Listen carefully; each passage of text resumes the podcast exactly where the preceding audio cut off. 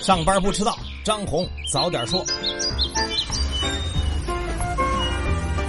今天是十一月十二号，星期二，各位听友早，欢迎收听今天的张红早点说。上来还是说大事儿。昨天在外交部例行发布会上，有记者提到，美国总统特朗普称，并没有同意将取消加征关税作为达成第一阶段经贸协议的条件。对此，发言人耿爽回应说：“关于中美经贸问题，包括取消加征关税问题，商务部新闻发言人在上周的记者会已经全面阐述了中方立场，不需要补充。”经过了九年的时间，携号转网终于由试点铺向了全国。昨天，工信部印发了《携号转网服务管理规定》，从下个月一号开始施行，明确了携号转网的办理条件、业务流程等内容，并严禁无正当理由拒绝、阻止、拖延用户办理。不过呢，也有不能办理的情况，比如呢，没法异地携号转网。现阶段，物联网用户、卫星移动用户和移动通信转售用户也无法携号转网。另外呢，国资委对运营商也早有规定，不允许通过补贴的形式，比如发红包啊、送话费等等抢夺市场。因此，对三大运营商来说，如何留存和拉新将成为重点。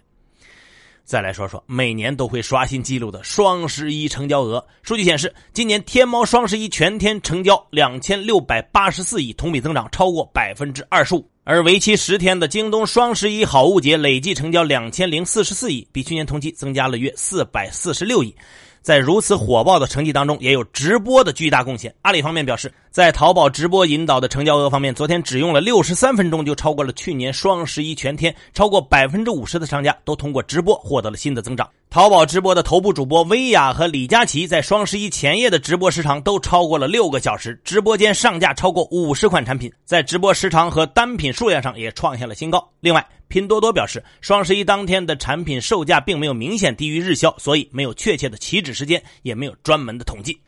在大家买买买的同时，昨天有网友爆出，华为给员工发放了两份特别的奖金，一份是每人一个月的阳光普照工资，十一月发放；另一份是给参与国产组件切换的人员发放二十亿的奖金。据南方都市报报道，虽然奖金还没有具体文件细则出台，但是据记者采访华为内部员工得知，这一消息是真的。而华为参与国产组件切换的人员总共将近两万，这意味着这部分员工获得人均十万元的奖金。昨天，央行发布的最新数据显示，十月新增社会融资规模六千一百八十九亿，比去年同期少增一千一百八十五亿，比上月减少了百分之七十二点七。新增人民币贷款六千六百一十三亿，同比增长百分之十二点四，增量比上个月减少百分之六十二点四。两项数据对比来看呢，新增社会融资规模小于新增信贷，反映出实体经济融资需求仍然较弱。另外，从信贷投放来看，十月新增贷款的百分之六十三点七都流向了住户部门。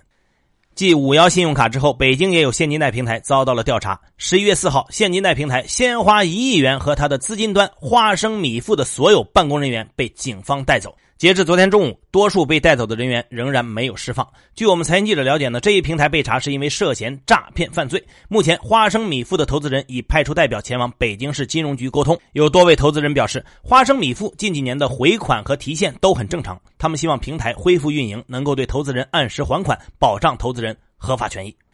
再来说说让人头疼的非洲猪瘟。截至十月十六号，全国共报告发生一百五十七起非洲猪瘟疫情，共扑杀生猪一百一十九点二万头，已有二十八个省份的疫区解除了封锁。从这份官方公布的数字来看呢，这场疫情的势头已经明显减缓，华北、东北、西北地区以及中原地区部分省份的生猪存栏也开始止跌回升。但令人担忧的是，今年夏天，江苏等中部省份又经历了一轮由南向北的疑似非洲猪瘟疫情。而由于疫情凶猛呢，在官方疫苗还处于试验阶段的情况下，没有达到商用成熟度的地下疫苗也开始在行业内流行。但是疫苗本身安全性很低。农业农村部副部长于康震曾经强调说，疫苗本身是具有毒性的传染源，特别是未经国家批准的疫苗，存在巨大的安全性风险。如果行业内大量使用这种违法的疫苗，将显著增加。病毒类型增加二次疫情的爆发风险。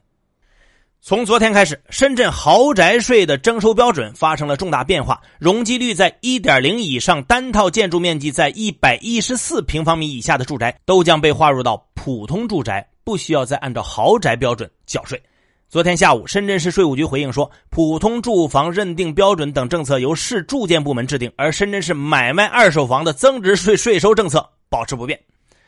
最后呢，来说说香港，因为受到社会局势的拖累，香港恒指昨天低开百分之一点零五，在短暂震荡后持续走低，最终报收两万六千九百二十六点，下跌七百二十四点，跌幅达到百分之二点六二。香港修例风波持续已近五个月，至今仍然没有平息的迹象。昨天，香港又有多个地区爆发冲突，全城的交通受阻。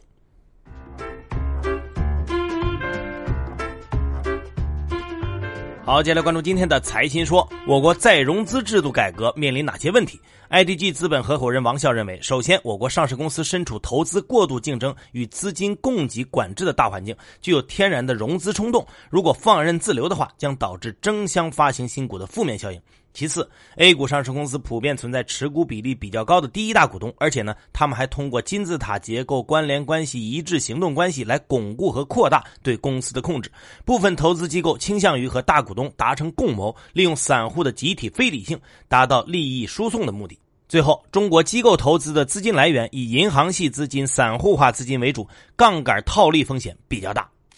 如何看待？除了猪肉之外，中国没有通货膨胀担忧这样的观点。中国建设银行金融市场部张涛认为，这是一种很糟糕的错误认知。宁夏地区物价和全国走势背离，并不是因为宁夏猪肉吃得少，更重要的原因是当地居民的实际购买力增长乏力，并且宁夏一旦通胀预期起来，他们的情况会更糟糕，因为这类地区居民的实际购买力预期远不及全国，相应他们的恩格尔系数一定会高于全国平均水平。持续上涨的猪肉价格的示范效应以及消费替代拉动效应一定会蔓延，所以包括财政补贴、物价管控等必要的手段，该用时必须及时使用。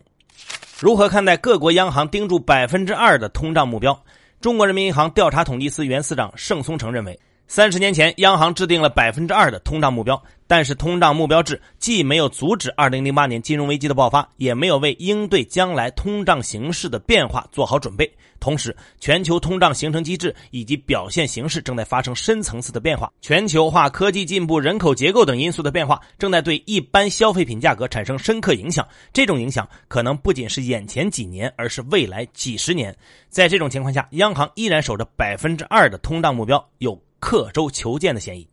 更多专家观点，请收听财新 FM。你可以通过财新 App 右上角的小耳机找到我们。接下来是张红一句话，看看今天有哪些重要资讯不容错过。国务院国资委公布做好中央企业控股上市公司股权激励工作的通知，在激励力度、业绩考核、审批备案等方面推出一系列改革措施。统计数据显示，今年前十个月，上交所市场发行长期限地方政府债券四千五百零二点八亿，占全市场的近百分之六十。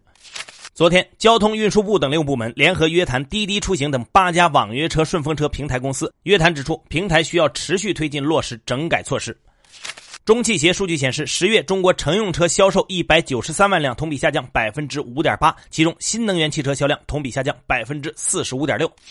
昨天晚上，格力电器公告称，珠海明骏投资合伙企业和格力集团双方同意推迟股份转让协议的计划签约日期。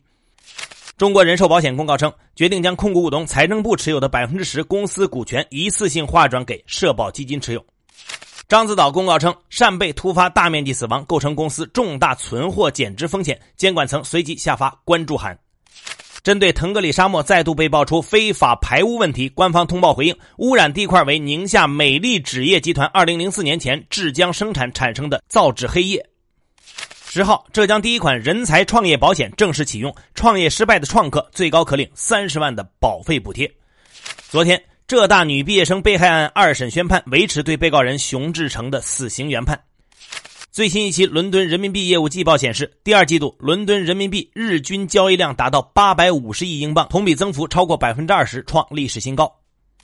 最后是国际资本市场，美股三大股指涨跌不一，道指涨百分之零点零四，报收于两万七千六百九十一点四九点；标普五百跌百分之零点二，纳指跌百分之零点一三；WTI 原油跌百分之零点六六，报收于每桶五十六点八六美元；布伦特原油跌百分之零点五三，报收于每桶六十二点一八美元。